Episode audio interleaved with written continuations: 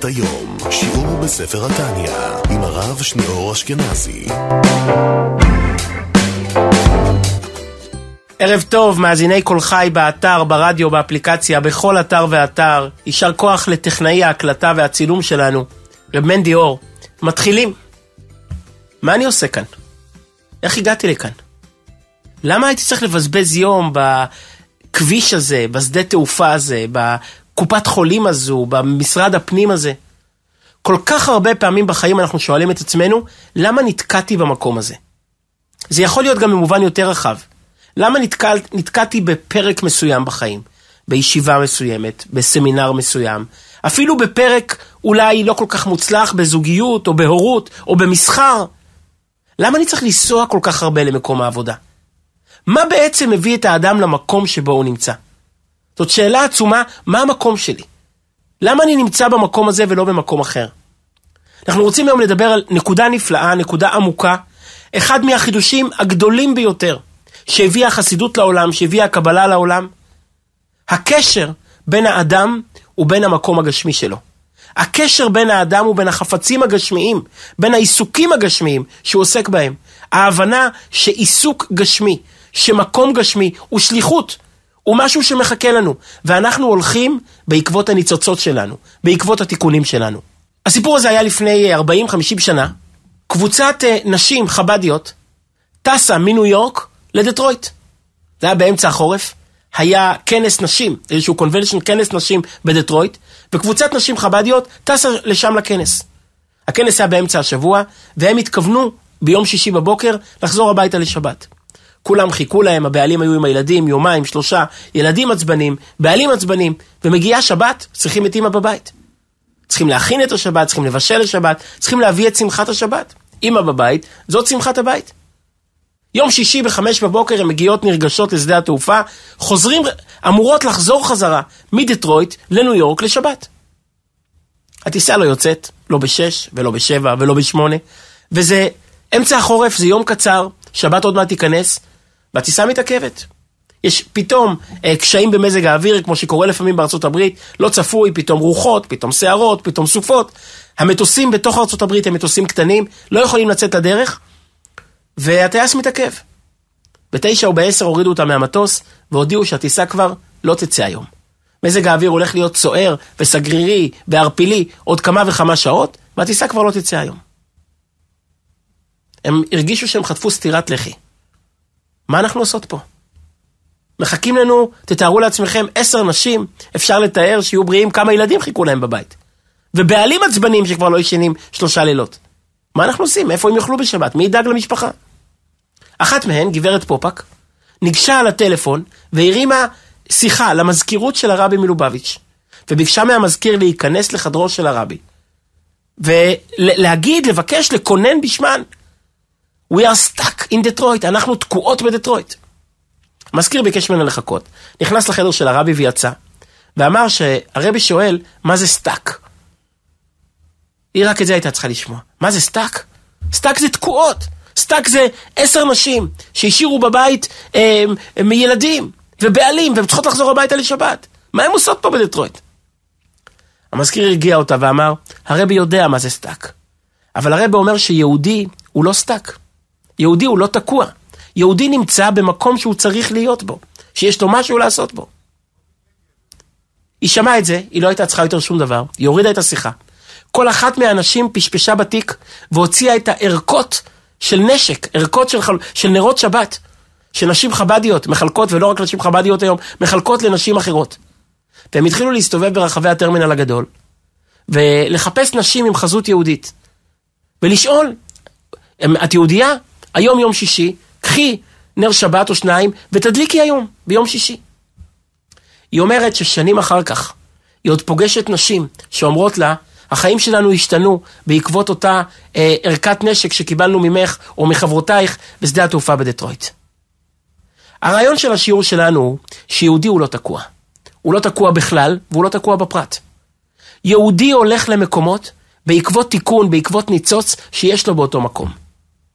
אנחנו רגילים לחפש את הקדוש ברוך הוא ברוח, לחפש את הקדוש ברוך הוא בתורה, בתפילה, ברגש הלב. אבל כבר שלושה, ארבעה, חמישה שיעורים אנחנו עוסקים בדבר אחד. זה פרק ל"ז, הפרק הארוך של התניא. הקדוש ברוך הוא נמצא בגשם לא פחות מאשר ברוח, ואולי במובנים מסוימים הוא נמצא בגשם עוד יותר מאשר ברוח.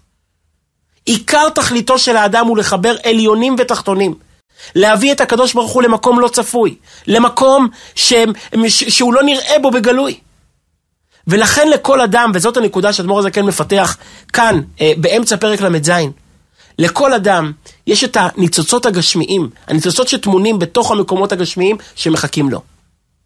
העולם כולו הרי נברא בשביל ישראל, בראשית בשביל ישראל, שנקראו ראשית. כל העולם נברא בשביל לסייע לישראל. אז לכל יהודי יש את הנקודה בעולם שאותה הוא צריך להביא לקדוש ברוך הוא, הוא צריך לחבר אל הקדוש ברוך הוא.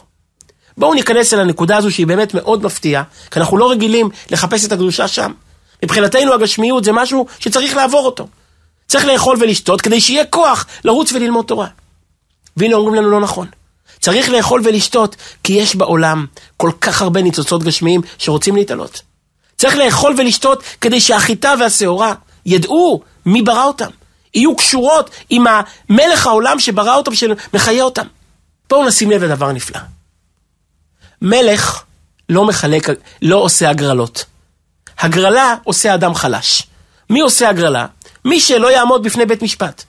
אבל מי שהוא יותר חזק מבית המשפט, לא עושה הגרלה. הוא פשוט פוקד וגוזר, וברוך אומר ועושה. ומי שלא מתאים לו, שיפול באדמה. הקדוש ברוך הוא לא ערך הגרלה כדי למנות את משה רבינו. הוא לא ערך הגרלה כדי למנות את אהרון. ואם בא קורח ושאל למה, אז אמרו לו כי הקדוש ברוך הוא החליט. ואם לא מתאים לך, אז פתחה האדמה את פיה. יש רק דבר אחד שהגיע בהגרלה, חלוקת הנחלות בארץ. האם כשנכנסו ארצה, מי יזכה לגור, לקבל את ירושלים? ומי יזכה להבדיל לקבל את, ה... את, את, את הקרקעות על יד חוף הים? בשרון, הקרקעות ששוות אה, מיליונים. ומי יזכה לקבל את המים של זבולון, שיצחק תשובה מצא שם, מצא שם גז. ומי יזכה לקבל את השדות של עמק יזרעאל? ומי יזכה לקבל פה ושם? זה היה בגורל. אך בגורל יחלק את הארץ. ויש בגמרא כל כך הרבה אריכות, יש כל כך הרבה שיטות במפרשים. איך נערך הגורל? למשפחה, לחלק, לשבט וכולי וכולי. אבל חלוקת הנחלות בארץ הייתה בגורל. ואתה שואל למה בגורל? הקדוש ברוך הוא לא יכול להגיד בלי גורל. להודיע, שבט ראובן יהיה כאן ושבט שמעון יהיה שם ולוי יהיה שם. ובוא נראה אחרי מעשה קורח מי יעז לערער אחר מעשה השכינה, אחר האורים והתומים. למה היו צריכים גם את הגורל? ולמה דווקא כאן גורל ולא במקומות אחרים? התשובה שהרבי מביא בשיחות, תשובה מאוד מאוד יסודית. כי השאלה לאן נגיע בחיים היא גורל. אין באמת סיבה שאדם יתגלגל דווקא לתל אביב או דווקא לירושלים, לאשדוד או לערד. אם כל עניינו בעולם זה רק ללמוד תורה, אז מה זה משנה איפה ילמד תורה? איפה שיהיה סטנדר, שם ילמד תורה. לא. אנחנו בחיים מתגלגלים לכל מיני מקומות, כי יש מקום מסוים בעולם. יש פיסת, אדמה, פיסת אדמה, יש ניצוץ רוחני שנמצא בתוך פיסת האדמה הזו, שקשור דווקא לנשמה שלנו. ובאמת, למה זה קשור דווקא אלינו? זה גורל, אנחנו לא יכולים להבין את זה. על פי השם יישאו ועל פי השם יחנו. לעצור ולחנות זה רק על פי השם. איפה לעצור ואיפה לחנות, זה רק הוא יודע. אך בגורל יחלק את הארץ. על זה אנחנו אומרים, זה הגורל שלי. מה אנחנו מתכוונים להגיד, זה הגורל שלי? זה הגורל שלי, זה מונח חיובי, זה לא מונח שלילי, כמו שמשתמשים בו היום. הפירוש הוא זה למעלה מטעם ודעת. באמת זה גמרא מפורשת, זה לא חידוש חסידי. הגמרא אומרת בתחילת סוטה, כולם יודעים, 40 יום קודם יצירת הוולד, הוחלט. 40 יום לפני שבאנו לפה, כבר הוחלט. בת פלוני לפלוני, בית פלוני לפלוני, שדה פלונית לפלוני. הוחלט לנו עוד לפני שבאנו, עם מי נתחתן, איפה נגור ואיפה נעבוד, שדה פלונית לפלוני. וכל אחד שואל את עצמו, למה צריכים להחליט את זה 40 יום קודם יצירת הוולד? מילא עם מי נתחתן זה עניין גדול. אבל איפה נגור ואיפה נעבוד? איפה שתהיה עבודה, שם נעבוד, מה זה משנה?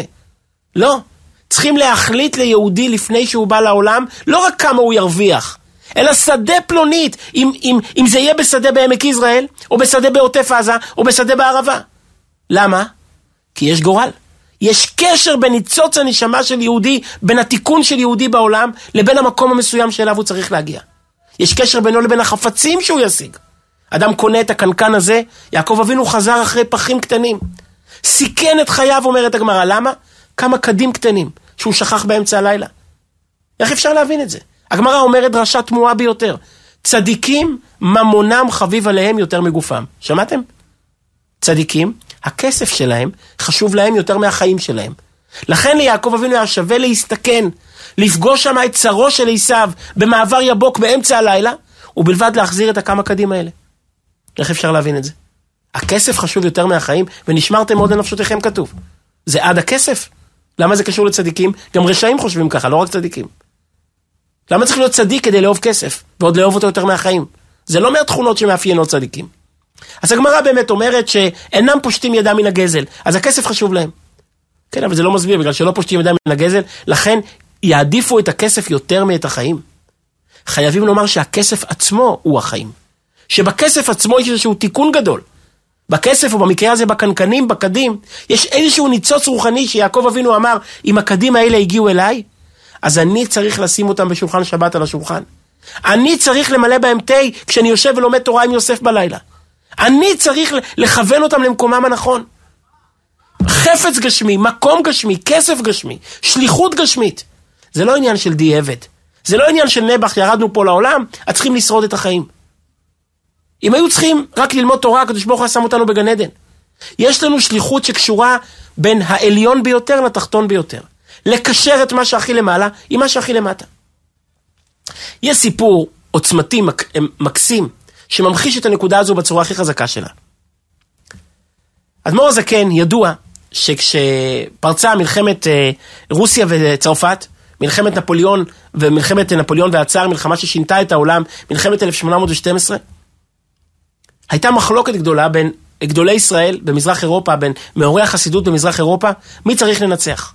מי יותר טוב לקרן ישראל שהוא ינצח את המלחמה? רבים מהאדמו"רים אמרו שנפוליאון ינצח, כי נפוליאון יביא רווחה לעם ישראל.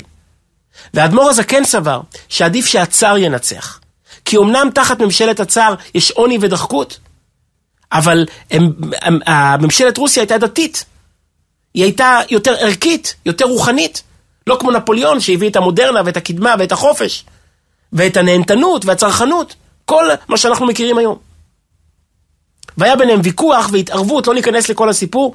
אדמו"ר הזקן טבע בתוקף, וטען בתוקף, וגם בפועל השיטה שלו ניצחה, שנפוליאון צריך ליפול במלחמה והצאר צריך לנצח.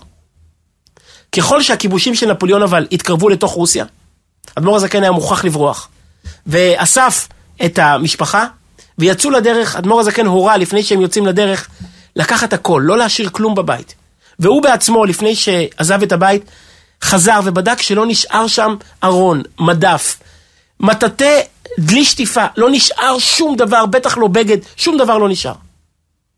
כשהתרחקו מן הבית, כבר העגלות יצאו לדרך, הייתה שיירה ארוכה של עשרות עגלות, כל המשפחה עזבה איתו ביחד.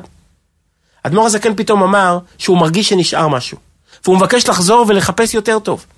וחיפשו היטב, ומצאו נעל בית, נעל בית אחת שנשארה.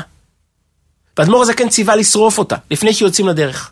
ואז רק הוא עזב את הדרך ויצא לדרכו. בעצם זה כבר היה מסעו האחרון, שבסופו, באמצעו, בעיצומו, הוא נפטר בכ"ד בטבת, בדיוק uh, בתקופה הזו. ואמרו חסיד... מספרים, שאחר כך נפוליאון בעצמו בראש הצבא הגיע לעיר, והוא שאל, איפה הרב היהודי, איפה החכם היהודי שגר, שגר כאן? והוא הגיע אליו הביתה וחיפש ולא מצא שום דבר מהחפצים של האדמו"ר הזקן.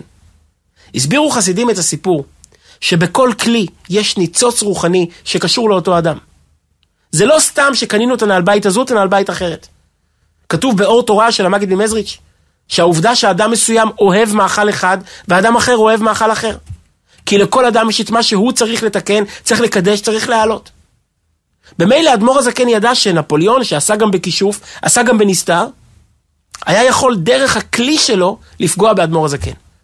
במילא הוא לא נתן שלא יהיה לו שום קשר, שום חיבור עם הגוי הזה.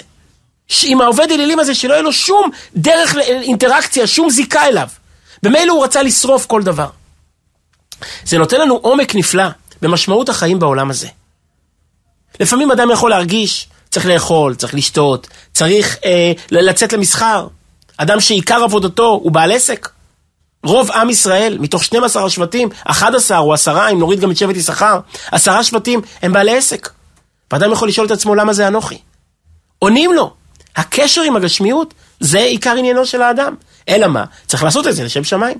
צריך שבאמת כל השהייה שלו, ההוויה שלו בעסק, תהיה כולה בשביל למלא רצון השם.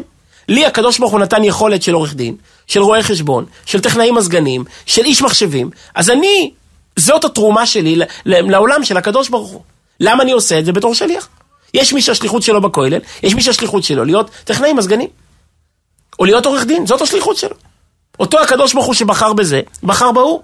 אבל מה הכוונה שלו בכל העניין? לייצג את הקדוש ברוך הוא באותו מקום ולהתחבר אל אותם ניצוצות, אל אותם מקומות ששואפים לתיקון, דווקא בתוך העולם הזה, דווקא בתוך העולם הגשמי.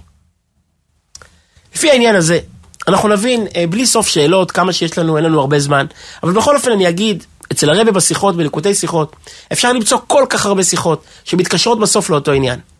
אבל יש רק דרך אחת להבין את הסוגיות האלה. אם אתה מבין שהגשמיות כשלעצמה, יש בה חשיבות, לא חלילה בגלל עצמה, לא כי כסף זה דבר חשוב, חס ושלום. כי, כי הכסף מבקש להתחבר. כסף מלשון נחשפה נפשי, הכסף עצמו כוסף להתחבר ולהיתקן ולהתעלות לקדושה. יש למשל מצווה, מצווה הכי תמוהה שבעולם. מצווה לנוכרי תשיך. לנוכרי תשיך.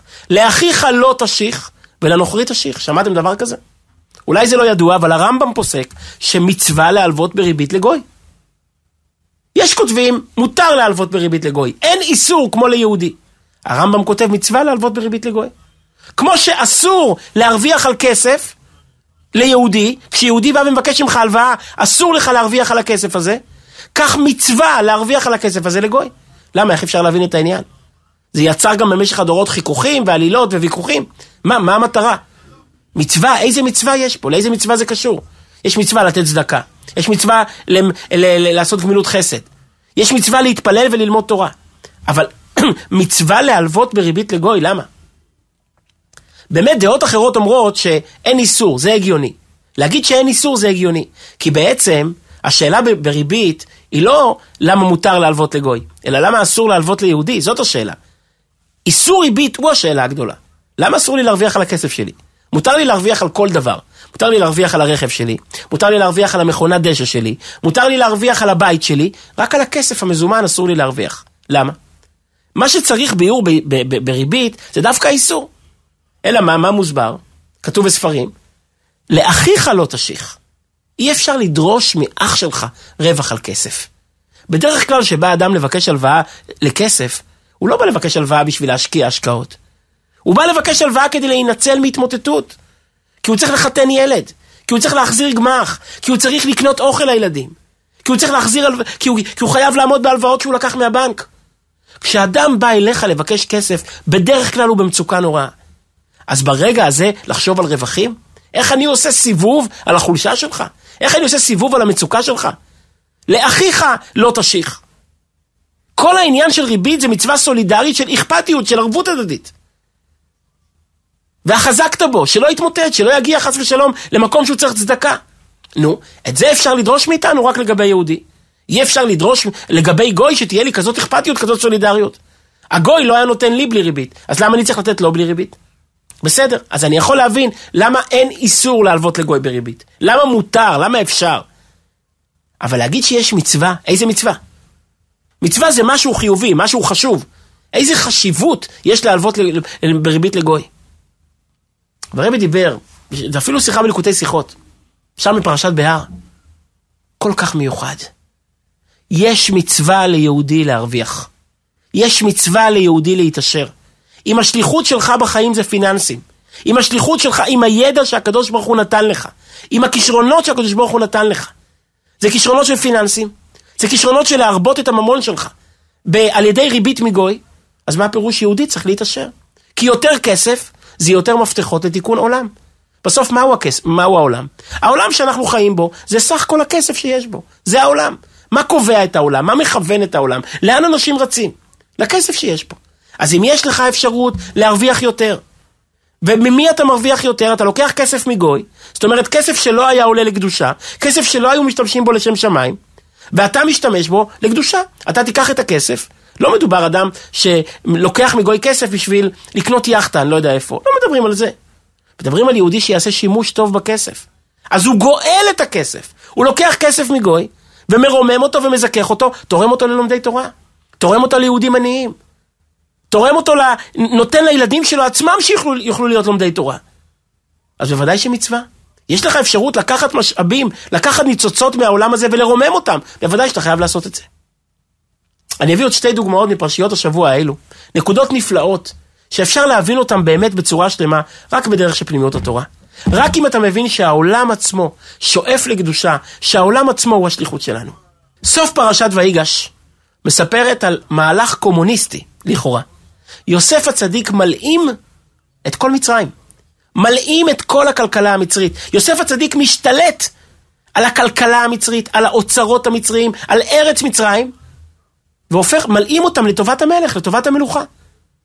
כן, אנחנו זוכרים את הסיפור, יוסף הצדיק הוא השר האוצר היחיד שהתכונן לרעב. אף אחד משרי האוצר בעולם לא התכונן לרעב, דרך העולם שכשיהיה שובע, חוגגים את השובע. שרי אוצר בימינו, אפילו ברעב, הם חוגגים ואומרים יום אחד יהיה שובע. יוסף הצדיק הוא הפוך, הוא היחיד שבשובע חשב על הרעב. בשובע לא נהנה מהכסף, כי אמר יום אחד יהיה רעב. ושבע שנים הוא מכין את מצרים, וממלא את מחסני המזון, ואוגר את גרעיני התבואה, ועושה את כל הפעולות המיוחדות כדי לשמר אותם לאורך שנים, והנה הגיעו שנות, שנות הרעב, הגיעה הבצורת הנוראה, הנילוס לא עולה, העולם כולו תקוע, ומצרים מסודרת, כי למצרים היה אסטרטג, יוסף שחימש את מצרים, הכין אותה לרעב. נו, באים המצרים, אומרים, יוסלה, תעזור לנו. משנה למלך, שר האוצר הנכבד, תעזור לנו. יש לכם מזומן, תשלמו, שילמו, נגמר המזומן, תם הכסף. נו, יש לכם מטלטלים. היו בעלי חיים, תביאו בעלי חיים. תמו בעלי החיים. יש לכם קרקעות? הלאים את הקרקעות, הפך את כל המדינה. לרח... הפך את כל ההון במדינה. את כל השווה הון, כל השווה כסף במדינה, הפך אותו לרכוש, המד... לרכוש המלך. בעצם יוסף, הוא מוביל מהלך קומוניסטי. מהלך של הלאמת המדינה. ואתה שואל את עצמך, מה המסר של הסיפור? בשביל מה התורה כל כך מעריכה בזה? מה אכפת לי? באיזה מחירים יוסף מכר להם, ואיך הוא ניהל את הכלכלה המדינית? אין בזה לא חוק, לא מצווה ולא הלכה. מה זה משנה? ובעיקר, האם זה דרך התורה? האם התורה רוצה ללמד אותנו שניהול ההון, הדרך הנכונה של ניהול ההון זה להלאים? השיטה הקומוניסטית צדקה, קרל מרקס צדק? מה הרעיון פה? זה לא נראה ככה. כשאנחנו מסתכלים בתורה, אנחנו לא מוצאים בכלל שיטה כזאת שהמלך מנהל את הכלכלה. שהכלכלה שייכת למלך. להפך, מתחילת התורה, כל אדם עושה לעצמו. אברהם אבינו עושה לעצמו, רועי לוט עושים לעצמם, יצחק עושה לעצמו, מתחרה ברועי גרר. אנחנו לא רואים שום כלכלה מנוהלת, שום כלכלה פקידותית, שום כלכלה קולקטיבית. אנחנו רואים קניין פרטי. הסיפור היחיד בתנ"ך שמזכיר כלכלה של המלך זה סיפור לגנאי, הסיפור עם אחאב שרוצה להשתלט על הכרם של נבות הישראלי. זה סיפור נורא שנגמר בהרצחת גם ירשת. נגמר בקפידה נוראה על המלך. לא נראה בתנ"ך ששיטת ניהול ההון היא שיטה אה, מדינתית, להפך. ההון הוא, קפיט... השיטה היא קפיטליסטית. כל אדם מנהל את המסחר שלו, המסחר שייך לו, רשום על שמו, ומתחרים. אנשים מתחרים בהתאם לכישרונות שנתן להם הקדוש ברוך הוא. האמת היא שזאת משנה מפורשת. המשנה באבות אומרת, האומר שלי שלך ושלך שלי, עם הארץ. הנה, המשנה באבות מביאה ארבע מידות, ארבע דרכים לנהל את ההון, לנהל את הכלכלה, ארבע גישות אה, לגשת ל, ל, למבנה ההון, והיא מביאה במפורש את השיטה הקומוניסטית, האומר שלי שלך ושלך שלי, הכל שותף, הכל שייך לקיבוץ, הכל שייך למדינה. והמשנה מגדירה את זה בתואר הגנאי, עם הארץ. מה זה עם הארץ? לפי חלק מהמפרשים, לא לפי כולם. מה זה עם הארץ? בור, בור ועם הארץ. לא מבין איך מתנהלת מדינה. למה?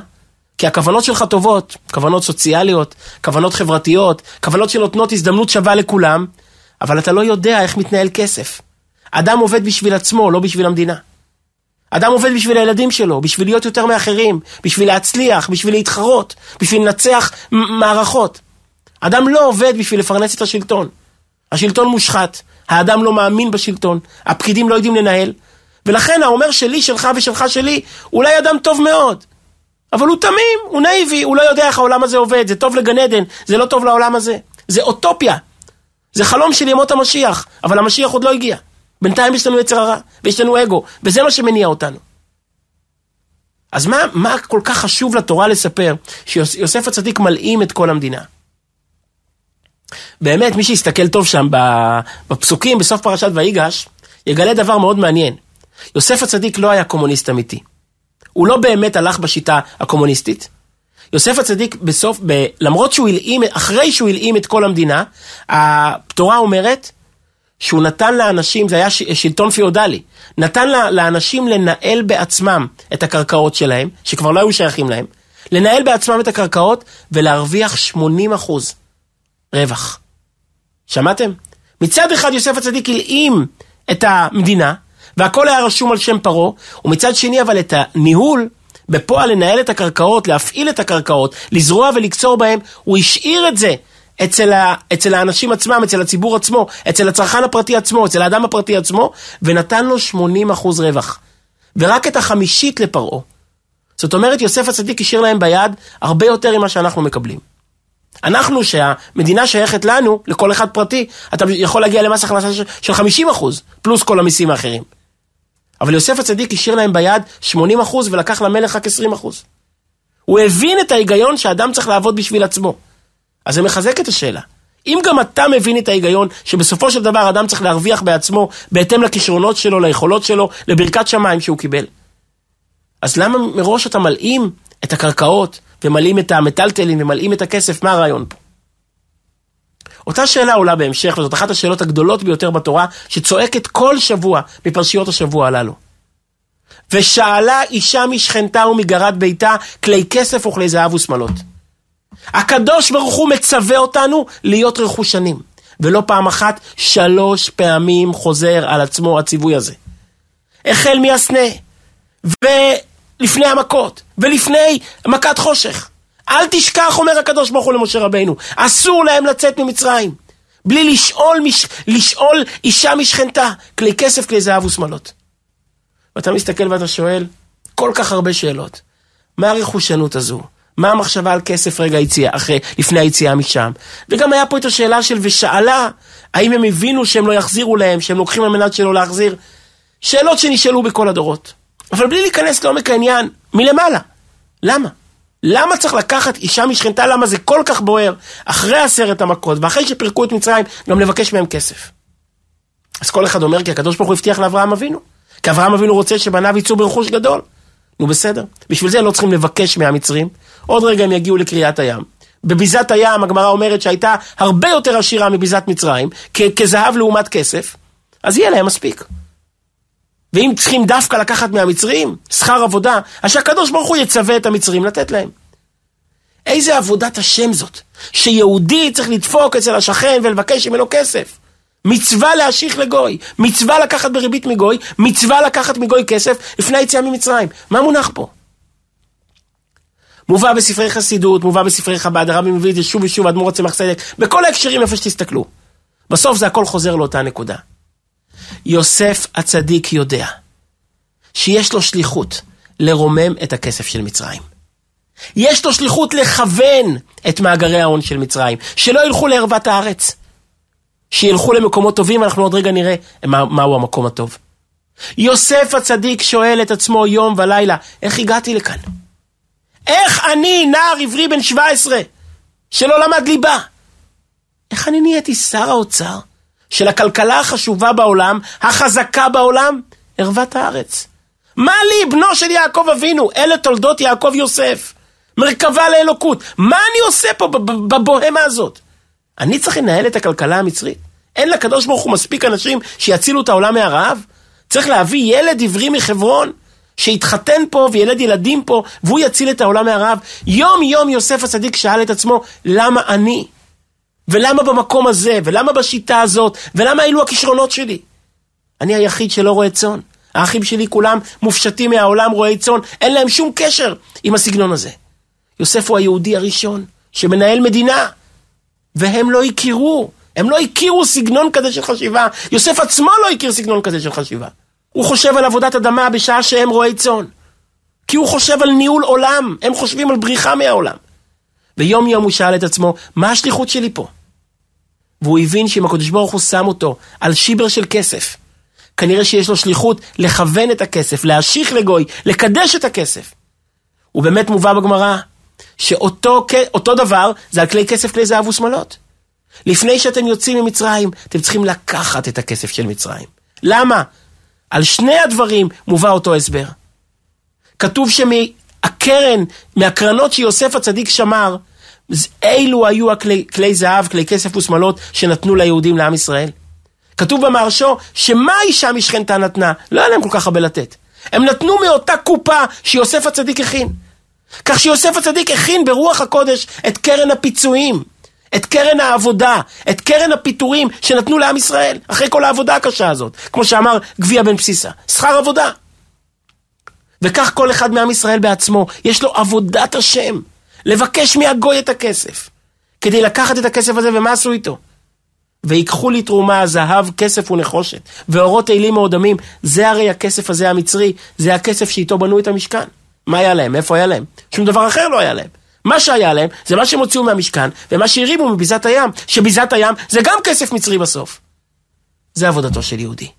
עבודתו של יהודי זה לחבר את הניצוץ שלו, את מה ששייך לו, את מה שמחכה לו, לחבר מתוך העולם הזה למעלה.